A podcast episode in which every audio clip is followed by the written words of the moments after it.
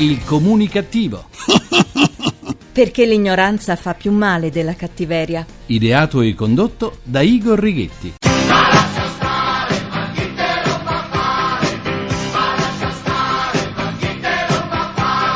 Eh sì, ma chi te lo fa fare? Buona comunicazione Italia, paese dove i furti di rame sono ormai all'ordine del giorno neanche fosse oro, dal vostro comunicativo di fiducia, Igor Righetti. Bentornati alla nostra terapia radiofonica del gruppo Emissioni Zero, numero 1981 con l'81 con l'1. Il comunicativo è una terapia che non può mancare nella vostra dieta mediatica, mediatica e non medianica, non facciamo confusione con i termini. Già, ora si sono inventati anche la dieta mediatica, cioè tutti i media di cui si nutrono nostri occhi e le nostre orecchie. Mi raccomando quindi, quando sentirete parlare di dieta mediatica, non fate scorpacciate di pezzi di televisori, di radio, di computer o di pagine dei giornali. Cominciamo la seduta di oggi con il mio saluto comunicativo che dedico a tutti quei politici che mentre partecipano ai talk show televisivi non fanno altro che guardare i messaggi che arrivano al proprio cellulare, come se non potessero fare a meno di leggerli neppure durante un'intervista. Esse sms che però celano qualcosa di diverso. Dato che i talk show sono quasi sempre in diretta, questi politici ricevono suggerimenti su che cosa devono dire e su quali punti replicare. Ecco perché non possono fare a meno di spegnerli. Sono politici teleguidati proprio come faceva Gianni Boncompagni con Ambra Angiolini ai tempi del programma Non è la Rai, lo ricordate? Lui le suggeriva attraverso un auricolare che Ambra aveva nell'orecchio. Questi politici invece ricevono suggerimenti suggerimenti attraverso gli sms su che cosa devono dire. Eh?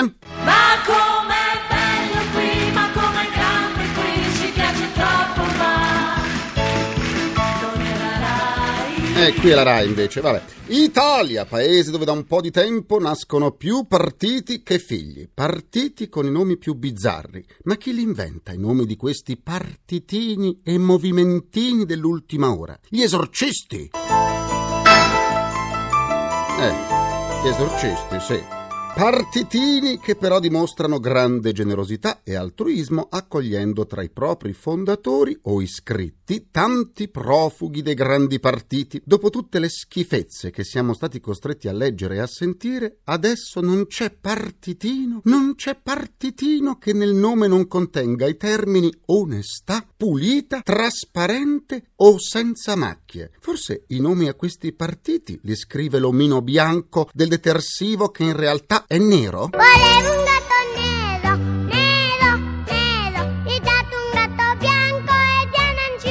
Ma no, io parlavo di omino bianco che in realtà è nero, non del gatto bianco mentre la bambina lo voleva nero. Esso, l'omino bianco che in realtà è nero cela del razzismo al contrario? Chissà. E per cancellare le tante schifezze già si parla di Terza Repubblica per far dimenticare la prima e la seconda. Anche il movimento 5 Stelle del comico Beppe Grillo, amante da sempre dei monologhi ma non dei contraddittori, nato come movimento oltre, ora è stato superato da altri partiti che si definiscono oltre Beppe Grillo. Sì, insomma, ogni giorno c'è sempre qualche partito più oltre dell'altro. Del resto anche il Movimento 5 Stelle, nonostante sia nato da pochissimo tempo, ha già gli scissionisti che hanno fondato un altro movimento. E chissà se da quest'altro movimento ne nascerà un altro ancora. Una matriosca di movimentini. Del resto c'è chi raccoglie le olive, chi l'uva, chi le castagne e chi, come stanno facendo tanti nostri politici, pur di non perdere la poltrona, la poltroncina, la sedia, il divano, lo sgabello, raccoglie le firme per la propria candidatura alle primarie. Andiamo a mietere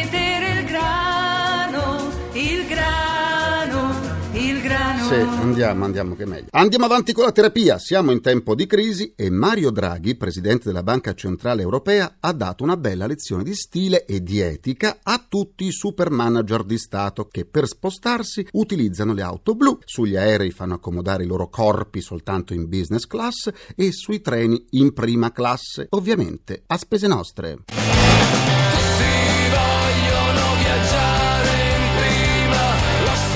Tutti tutti tranne Mario Draghi. L'ex governatore della Banca d'Italia, nonostante la sua alta carica e il suo profilo professionale di grande spessore, è stato immortalato mentre sta per salire sulla seconda classe di un treno alla stazione di Milano. Per Draghi non è certo una novità. Le prime parole da governatore della Banca d'Italia le pronunciò a dicembre del 2005 mentre era in fila tra gente comune per prendere un taxi a Largo Chigi a Roma. E ancora, già alla guida di Banca Italia, per recarsi in quella che adesso è la sua residenza di lavoro a Francoforte, il giorno del suo debutto all'Eurotower ha utilizzato un normale volo di linea invece dell'aereo privato come era accaduto in passato. Mario Draghi insomma rappresenta un bel precedente per tutti quei top manager di Stato che quando si muovono per impegni istituzionali non badano a spese in quanto non usano soldi loro. Del resto è dalle piccole cose che si vede quando un personaggio è davvero di alto profilo oppure no. I mediocri, anche quelli che non vogliono sentirselo dire ma che in cuor loro sanno di esserlo, hanno bisogno dell'ostentazione di qualunque cosa per dimostrare il loro potere. Poterino,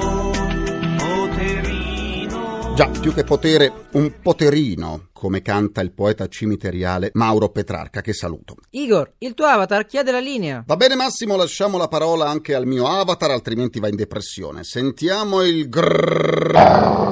GRC, giornale radio comunicativo. In Ecuador decine di persone sostenevano la candidatura di un asino, tale Mr. Burro, per le prossime elezioni presidenziali del paese. Purtroppo la candidatura di Mr. Burro è stata respinta. D'altra parte, era o non era prevedibile che un asino sarebbe stato costretto ad arrendersi al primo ostacolo? Il cappellano del carcere di San Vittore, Don Alberto Barin, è stato arrestato con l'accusa di violenza sessuale ai danni di sei detenuti. Visto che l'arrestato è il cappellano di San Vittore, adesso si spalancheranno le porte del carcere o quelle di casa?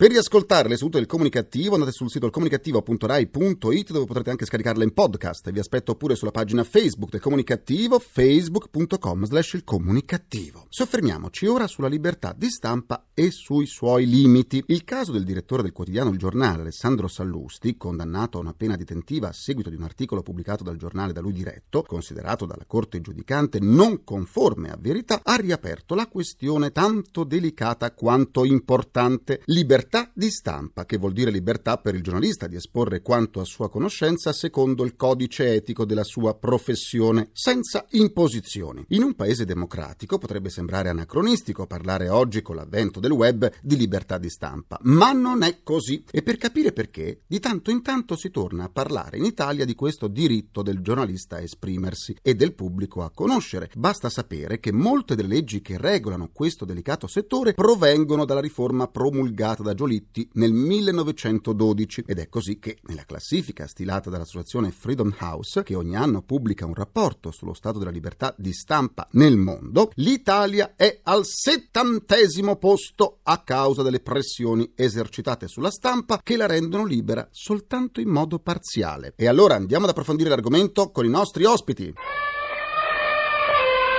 La nostra mascotte precario con il suo barrito annuncia l'ingresso del vice direttore dei giornali Radio Rai e di Radio 1, Carlo Albertazzi. Benvenuto e buona comunicazione. Benvenuti a voi, buona comunicazione. Da giornalista ti senti garantito dalle attuali norme sulla libertà di stampa? Diciamo che le ultime cose che sono uscite da Camera e Senato qualche preoccupazione ce la danno. Io credo che comunque le nostre siano di norma delle buone leggi, qualche volta si eh, sbaglia diciamo sull'onda dell'emotività, ma credo che il Parlamento saprà sicuramente trovare la strada giusta. Ti poni limiti quando devi esprimere una tua opinione su fatti e vicende? Assolutamente no, l'unico limite che noi abbiamo è quello della linea editoriale, diciamo che il giornale si sceglie e quindi che dobbiamo portare avanti e che oltretutto come vice direttore sono anche chiamato in qualche modo ovviamente a rispettare e a far rispettare e credo che sia l'unico limite che un giornalista debba avere. L'altro limite è la coscienza di ognuno, ma scegliendo questo mestiere insomma lo sappiamo. In passato Grillo ha diviso i giornalisti in tre categorie, gli indipendenti, gli schiavi e i grandi trombetti ciavettieri del sistema, un Truman Show, insomma, in cui verità e menzogna sono interscambiabili. Ti vedi in una delle tre categorie suggerite da Grillo? Ah, io non amo le categorie, non amo catalogare le persone, quantomeno i giornalisti, delle gabbie precostituite. Io credo che ogni giornalista abbia limiti, pregi, virtù, difetti che sono gli ascoltatori, i lettori, insomma, gli utenti finali della nostra attività a dover giudicare. Ognuno di noi dà il meglio di se stesso, ma non credo che si possano catalogare le persone, perché è sempre un errore. Grazie al vice direttore del giornale di Radio Rai e di Radio 1, Carlo Albertazzi, e buona comunicazione. Buona comunicazione a voi.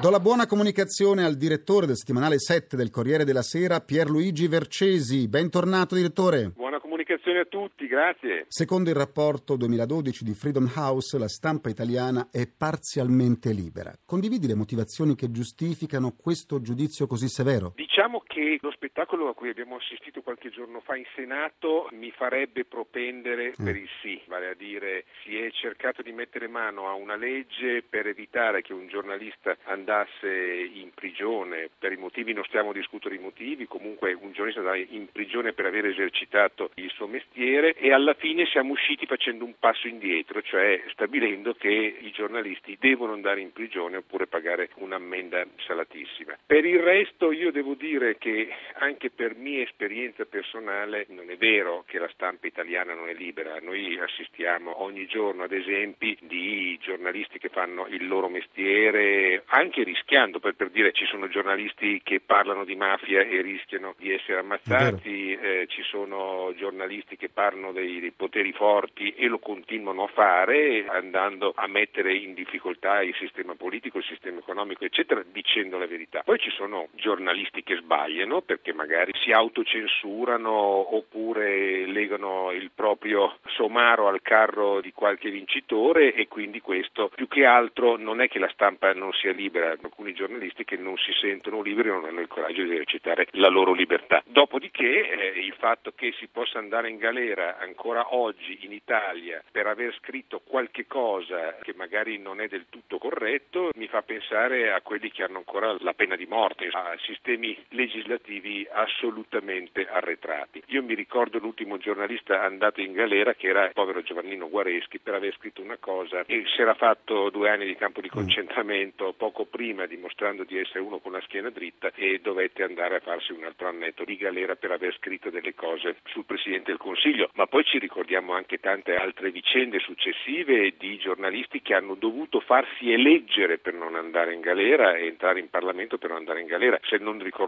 male credo che anche Scalfari lo abbia fatto per, per una sua inchiesta alla fine degli anni 60, entrò nelle liste del PSI proprio per non finire in galera per un suo lavoro giornalistico. Direttore, l'Unione Europea ha più volte raccomandato all'Italia di conformarsi alle disposizioni europee in merito alla disciplina della responsabilità dei giornalisti. Da noi è ancora vigente una legge del 1948. Perché queste raccomandazioni non sono ancora state accolte? Perché a parole tutti invocano la libertà di stampa, dicono che è giusto che i giornalisti, i magistrati, eccetera, facciano tutti il loro mestiere, poi in realtà si fanno cose come quella dell'altro giorno di mettere il voto segreto, succede che scattano dei meccanismi o di autodifesa del potere politico che non vuole essere criticato o addirittura quasi di vendetta per essere criticati tutti i giorni. Io ho qui davanti a me gli ultimi tre giorni di ANSA con le dichiarazioni di tutti i politici rispetto a questo. A voler guardare tutte queste dichiarazioni, tutto il mondo politico italiano è contro la carcerazione, è per la libertà di stampa, eccetera, eccetera. Se poi dopo però si va al Senato e a scrutinio segreto si vota il contrario, allora forse esiste un legislatore a doppia velocità, cioè quella palese e quella occulta. Grazie a Pierluigi Vercesi, direttore del settimanale 7 del Corriere della Sera e buona comunicazione. Buona comunicazione a voi, grazie. Liberi, liberi siamo poi però liberi? Liberi da che cosa? Eh sì. Concludo anche questa seduta con il mio pensiero comunicativo. Oltre agli arresti dei sei sequestratori del ragioniere della famiglia Berlusconi, Giuseppe Spinelli e di sua moglie, sono state iscritte altre persone nel registro degli indagati. Intorno a questa vicenda ci sono molti punti che devono essere chiariti e per ora la sola certezza è il fallimento del sequestro lampo. In fin dei conti era o non era prevedibile che il sequestro degli Spinelli andasse in fumo? Eh sì, era prevedibile. Ringrazio i miei implacabili complici, Vittorio Rapido, Walter Ghetti, Carapagliai e Massimo Curti. Un ringraziamento a Francesco Arcuri. Alla console, alla console. Alla console tra gli immancabili Folletti! Del movimento L'Italia ai folletti onesti c'è Antonello Piergentili. Domani mattina, come ogni giovedì, vi aspetto in tv in diretta alle 10.40 su Rai 2 all'interno di TG2 Insieme con l'appuntamento settimanale del comunicativo in tv. Parleremo del successo della tv del mistero. Interverranno il vice direttore di Rai 2 e conduttore di Voyager Roberto Giacobbo e il direttore del Dipartimento di Comunicazione dell'Università Sapienza di Roma Mario Morcellini. La terapia quotidiana del comunicativo tornerà domani sempre alle 14.44 44 come i gatti. Buona comunicazione e buon proseguimento dal vostro portatore strano di comunicattiveria. Igor Righetti, grazie a domani, linea al GR1. Il comunicativo. Perché l'ignoranza fa più male della cattiveria. Ideato e condotto da Igor Righetti.